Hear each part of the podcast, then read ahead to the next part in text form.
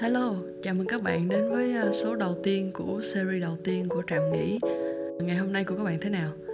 À, các bạn có mệt không hay là có vui không? Dù câu trả lời của các bạn là thế nào thì Huyền hy vọng rằng à, Trạm Nghỉ sẽ đem đến cho các bạn những cái giây phút nghỉ ngơi và tiếp thêm sức mạnh cho hành trình của các bạn Sự khởi đầu của mọi điều đều rất là quan trọng phải không? À, cách mà bạn bắt đầu thì sẽ ảnh hưởng rất là lớn đến hành trình và đích đến của bạn với hành trình đức tin thì cũng như vậy. Để mà có thể bước đi một cách mạnh mẽ thì bạn cần một khởi đầu thật tốt. Series đầu tiên của trạm nghĩ là bắt đầu và hôm nay chúng ta sẽ nói về sự tin chắc. Dù bạn làm gì thì sự tin chắc là điều vô cùng quan trọng. À, hiện tò mò một chút bạn đang có sự tin chắc hay là tự tin nhất về điều gì? Bạn tin chắc vào khả năng làm việc khả năng học hay là một mối quan hệ nào đó hay là khả năng ăn và ngủ. Có lẽ mỗi chúng ta sẽ có những cái mức độ tin chắc khác nhau và à, những cái điều khác nhau phải không? À, trong đời sống thì có một số điều quan trọng mà bạn cần có sự biết chắc hơn là những điều khác.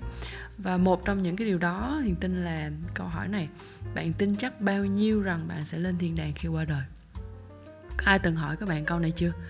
Hay bạn đã từng hỏi chính mình chưa? À, với mình thì từ khi mình còn là thiếu niên á à, có trong một lần các bạn thiếu niên trong nhà thờ ngồi chơi và nói chuyện với nhau thì có một bạn hỏi là mọi người có chắc là mình sẽ được lên thiên đàng khi mình qua đời không? Mình không nhớ chính xác lắm lúc đó là tụi mình đã thảo luận như thế nào. Mình chỉ nhớ là sau đó mình bắt đầu suy nghĩ rất là nhiều về câu hỏi đó và thực sự là mình không tự tin. Dù mọi người nghĩ mình là một người tốt đi nữa thì tận sâu thẳm ở trong lòng mình á mình biết mình là một người không tốt đủ mình vẫn còn rất là nhiều tội lỗi. Mà tội lỗi như vậy thì làm sao mà lên thiên đàng được? Cho nên là mình tin rằng cũng uh, có lẽ là rất là nhiều người cũng đang có cùng thắc mắc và hoang mang giống như mình. À, nếu bạn là một trong số đó thì hãy ở lại và tìm câu trả lời ở phần cuối của số podcast ngày hôm nay nhé. Ok, để trả lời cho câu hỏi này thì trước hết chúng ta hãy xem xem kinh thánh cho chúng ta biết những cái điều chắc chắn nào. À, điều đầu tiên các bạn có thể được tìm thấy ở trong văn nhất đoạn 1 câu 9 nếu mà bạn đang có kinh thánh thì xin mở kinh thánh cùng với Huyền trong kinh thánh văn thứ nhất đoạn 1 câu 9 À, câu thánh này nói như thế này nếu chúng ta xưng tội mình thì ngài là đấng thành tín và công chính sẽ tha tội cho chúng ta và tẩy sạch chúng ta khỏi mọi điều gian ác. À, câu kinh thánh này là một câu điều kiện tức là nếu chúng ta xưng tội mình thì chúa sẽ tha thứ cho chúng ta. Như vậy thì việc mà chúng ta chỉ là ờ, làm á chỉ là xưng tội mà thôi mà không phải là xưng tội ờ, và làm này làm kia thì Chúa mới tha thứ cho chúng ta. Ờ, thật tuyệt vời là cái cách mà Chúa tha thứ chúng ta là Ngài tha thứ vì Ngài đã tha thứ mà thôi không phải vì những điều mà chúng ta đã làm hay sẽ làm. À, câu kinh thánh này cũng cho chúng ta thấy rằng là Chúa là đấng công chính vì vậy mà Ngài có quyền tha thứ vì Ngài công chính và toàn hảo à, và vì ngài là thành tín có nghĩa là chúa luôn luôn giữ lời hứa và không bao giờ thay đổi ngài sẽ làm cái điều ngài hứa. Và điều mà ngài làm đó là tha thứ và tẩy sạch chúng ta khỏi mọi điều gian ác. Các bạn để ý ở đây hơi câu kinh thánh này nó đề cập đến cả mức độ lẫn phạm vi của cái sự tha thứ của chúa. Chúa ngài không chỉ à, tha thứ nhưng mà ngài tẩy sạch tức là ngài đưa về cái trạng thái sạch sẽ chưa có dơ bẩn ban đầu ví dụ nếu cuộc đời của mình là một cái chiếc áo bẩn á, thì Chúa đã tẩy trắng cái chiếc áo bẩn đó và đưa nó về trạng thái trắng sạch ban đầu. Cho nên là Chúa không những là không không có à, bắt tội chúng ta và bắt chúng ta phải trả giá cho tội lỗi của mình nhưng mà ngài còn làm tinh sạch đời sống của chúng ta nữa. Cái phạm vi của sự tha thứ của Chúa à, là mọi tội lỗi hay còn hay là tất cả tội lỗi và nó có nghĩa là không có ngoại lệ.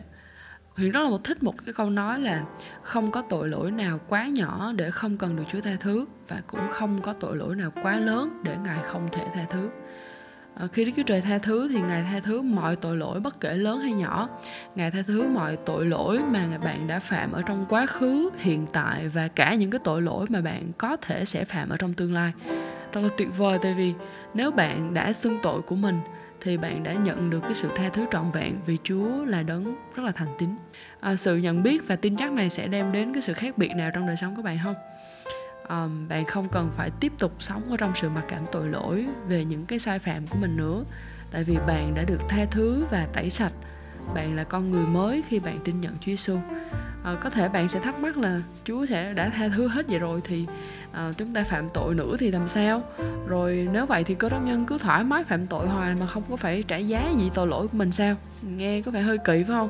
À, có thể là các bạn còn có thể là có nhiều cái thắc mắc và câu hỏi khác nữa đừng lo hãy chờ xem à, cái số thứ hai à, của trạm nghỉ và tìm cái câu trả lời. Còn bây giờ thì chúng ta sẽ xem cái điều thứ hai mà bạn có thể chắc chắn à, có thể biết chắc chắn là bạn nhận được khi mà bạn tin nhận Chúa Giêsu đó là ngài khiến bạn trở thành con của Đức Chúa Trời. À, các bạn cùng xem với Hiền trong à, gian đoạn 1 câu 12 um, câu thánh này nói rằng nhưng bất cứ ai tiếp nhận ngài tức là tin danh ngài thì ngài ban cho họ quyền trở nên con của đức chúa trời. Câu kinh thánh này nói là bất cứ ai là một lần nữa là không có ngoại lệ. À, khi chúng ta tin ngài thì ngài khiến chúng ta được làm con của đức chúa trời. Điều này có nghĩa là gì?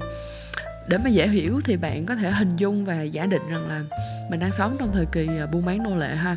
À, và cái thời kỳ đó thì nô lệ là một cái tài sản à, mà có thể được mua bán và sở hữu thì một ngày kia đó có một quý tộc đến chợ nô lệ và mua bạn về.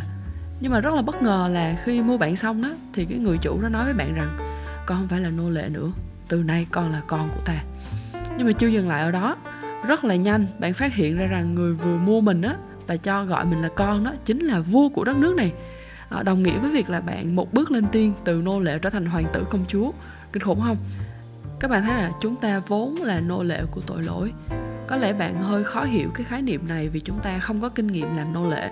Tuy nhiên cái người nô lệ là người phải làm theo yêu cầu của chủ cho dù người đó muốn hay là không muốn. Họ không có quyền lựa chọn họ không thể lựa chọn. À, khi một người làm nô lệ cho tội lỗi thì cũng như vậy người đó không thể cưỡng lại được cái việc phạm tội. Dù biết rằng cái điều đó là sai và chúng ta à, nên làm điều đúng đắn nhưng mà mình không thể kháng cự nổi và rồi cứ làm theo cái ý muốn tội lỗi đó.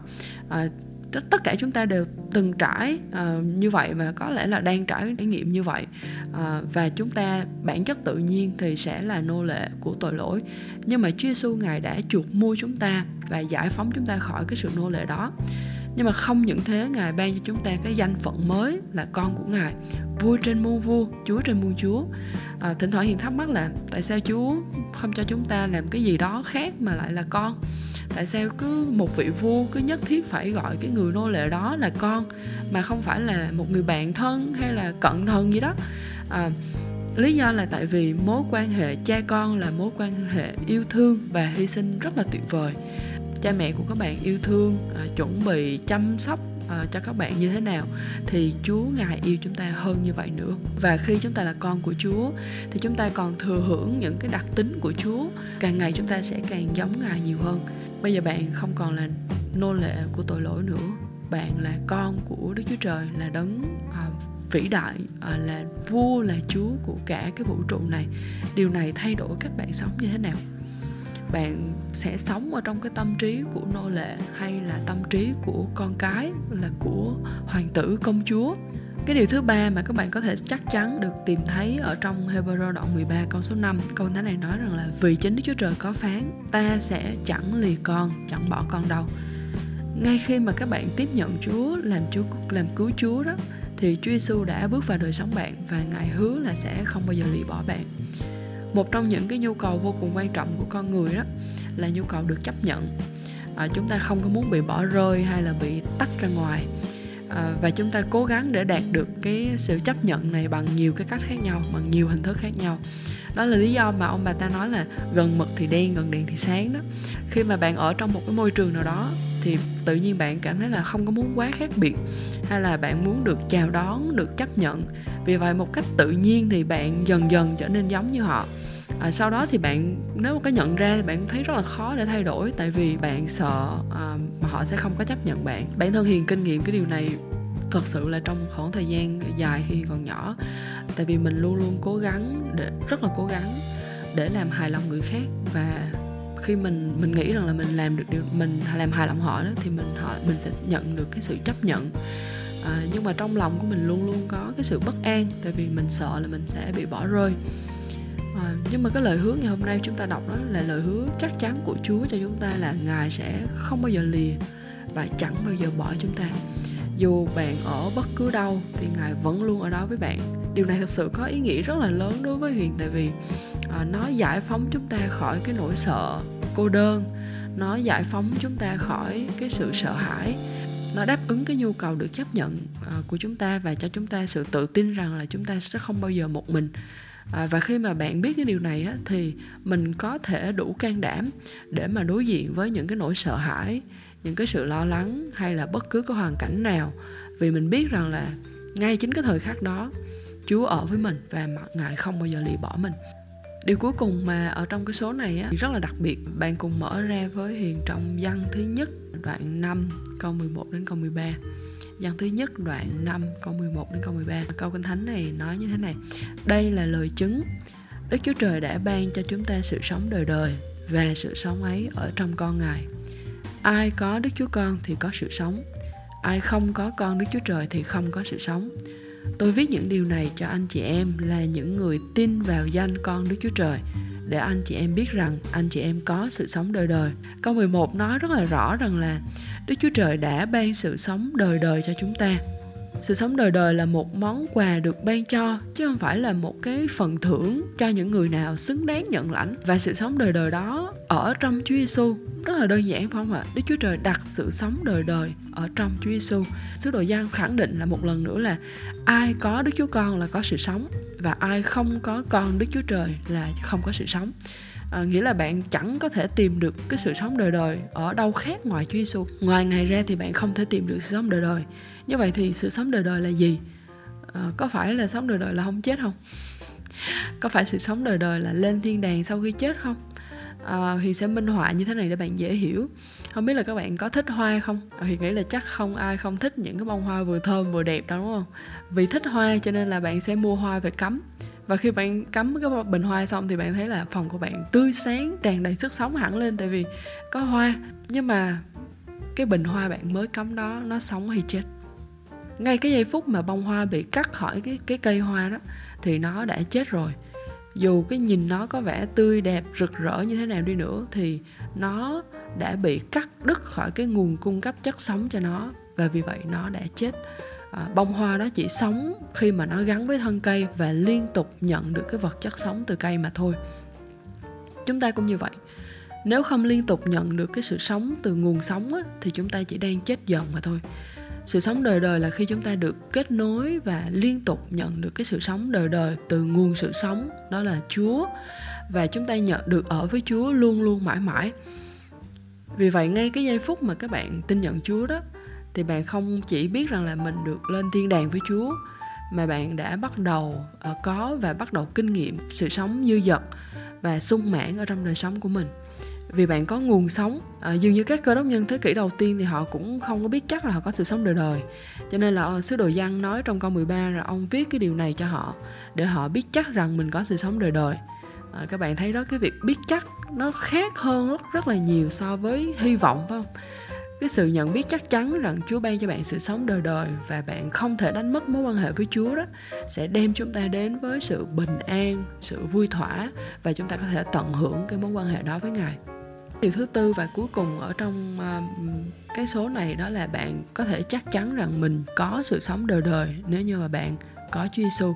Như vậy đến đây thì các bạn chắc là đã trả lời được cái câu hỏi là uh, bạn tin chắc bao nhiêu rằng bạn sẽ được lên thiên đàng khi mình qua đời. Phải không? Các bạn đã trả lời được chưa? Nếu mà chưa á thì bạn có thể trả lời một cái câu hỏi khác dễ hơn. Đó là bạn đã có Chúa Giêsu ở trong đời sống của mình chưa? Vì ngoài việc mà có chúa ở trong đời sống ra thì bạn không có thể làm gì khác để mà có được sống đời đời hết. Và bạn cũng chẳng có thể tìm thấy được sự sống đời đời hay là được lên thiên đàng bằng bất cứ cách nào khác à, ngoài cái việc là tiếp nhận Chúa vào trong đời sống của mình cho nên nếu bạn là người chưa tin Chúa hoặc là chưa từng tiếp nhận Chúa vào đời sống mình và muốn được lên thiên đàng sau khi qua đời hay là bạn muốn nhận được sự tha thứ hay là bạn muốn trở thành con của Chúa à, bạn muốn à, có sự sống đời đời mà Chúa ban cho bạn thì cứ mạnh dạn liên hệ với mình. À, mình rất là vui à, để có thể giúp đỡ và chia sẻ cho các bạn biết là nếu mà bạn vẫn có những cái thắc mắc và chưa chắc chắn về việc mình có sự sống đời đời hay chưa thì cũng đừng ngần ngại để gửi tin nhắn cho Hiền. Huyền sẽ rất là vui lòng giải đáp cái thắc mắc của các bạn bốn điều mà huyền vừa chia sẻ cho các bạn.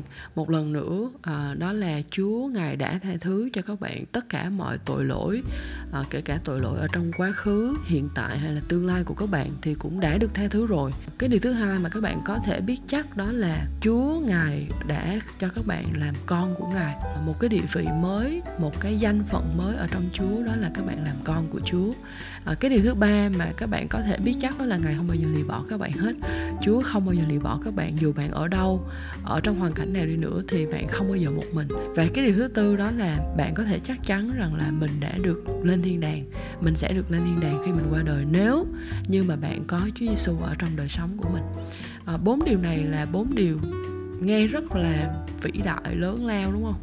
Ờ, à, nó là những điều gì đó rất là kinh khủng. Ủa sao tin Chúa xong rồi được nhiều điều rất là rất là lớn như vậy? À, và các bạn có thể cảm thấy tự hỏi rằng là ủa những những điều nó lớn vậy, tại sao mình không cảm nhận được điều gì hết? Nên mình không như lúc mình không cảm nhận được là Chúa ở với mình hay là mình cảm nhận được Chúa gì hết trơn.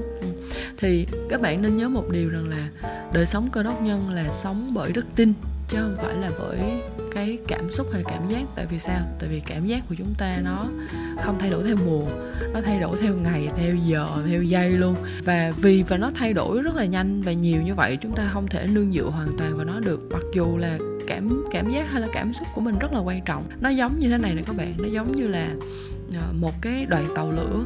Thì đoàn tàu lửa nó sẽ có cái đầu kéo, đúng không? Sau đó thì nó cần nhiên liệu để chạy và nó có thể kéo theo rất là nhiều toa hành khách hay là toa hàng nào đó. Cũng tương tự như vậy á, cái đầu kéo của xe lửa đó, nó tượng trưng cho đức chúa trời và những cái lời hứa của ngài. Đức chúa trời là ai và ngài hứa cái gì? Cái toa nhiên liệu cho đoàn tàu của các bạn đó là đức tin. Cái sự tin cậy mà các bạn đặt nơi chúa và nơi những cái lời hứa của chúa. Những cái toa tàu là những cái cảm xúc hay là cảm giác. Các bạn thấy là một toa tàu nó có thể vận hành chỉ có khi nó chỉ vận hành với đầu kéo và nhiên liệu là nó chạy thôi. Có lúc nó kéo theo rất là nhiều toa hành khách toa hàng này nọ kia nhưng mà có lúc nó nó chẳng kéo theo cái gì cả. Thì cũng tương tự như vậy. À, đời sống cơ đốc nhân của chúng ta không nương dựa hay là phụ thuộc vào cảm giác. Sẽ có những lúc ở trong cái hành trình các bạn theo Chúa các bạn thấy rằng là ôi mình cảm nhận là Chúa rất là gần với mình mình cảm nhận được là Chúa rất là thật. Nhưng mà cũng sẽ có những lúc trong cuộc đời các bạn cảm thấy là dường như Chúa ở đâu mất tiêu rồi. Chỉ cần là các bạn đặt lòng tin đặt đức tin của mình nơi lời hứa của Chúa. À, những cái điều mà Chúa hứa cho các bạn ngày hôm nay và đặc tính của Ngài đó là Ngài là đấng thành tín và công chính. Ngài không bao giờ là nói hứa mà không có đáp lời. Ờ, và các bạn tin cậy nơi cái điều đó thì đó là cách mà chúng ta vận hành cái đời sống đức tin của chúng ta cái hành trình đức tin của chúng ta nơi Chúa. À, cho nên là nếu bạn sau cái nghe podcast này các bạn vẫn không cảm thấy gì cả thì cũng không sao. Mà nếu các bạn có cảm thấy điều gì đó thì cũng rất là tốt. Nhưng mà hãy nhớ rằng đức tin của các bạn cần đặt nơi Chúa và lời hứa của Ngài chứ không phải nơi những cái cảm giác là sẽ đến rồi đi bài hôm nay của chúng ta chỉ đến đây thôi. Có những cái thắc mắc nào của các bạn thì các bạn có thể gửi đến cho Huyền. Hy vọng rằng các bạn đã có những cái giây phút được à, nạp thêm nhiên liệu đức tin để tiếp tục hành trình với Chúa tại trạm nghỉ. Bạn có thể tiếp tục suy gẫm về những cái câu kinh thánh hôm nay và cũng đừng quên tạ ơn Chúa vì những điều Ngài đã làm cho bạn. Hãy hỏi Chúa và để cho Chúa khiến những cái điều này trở nên thực hữu ở trong đời sống của các bạn à, ngày hôm nay các bạn được nghe các bạn có thể nhận biết à, biết bằng tâm trí. Nhưng mà hãy cầu xin Chúa giúp cho các bạn có thể cảm nhận được trải nghiệm được và thấy được cái điều đó thực hữu ở trên đời sống của mình rằng những điều này thay đổi cuộc đời của mình ra sao. Xin Chúa ban phước cho bạn và hẹn gặp lại bạn vào tập podcast lần sau.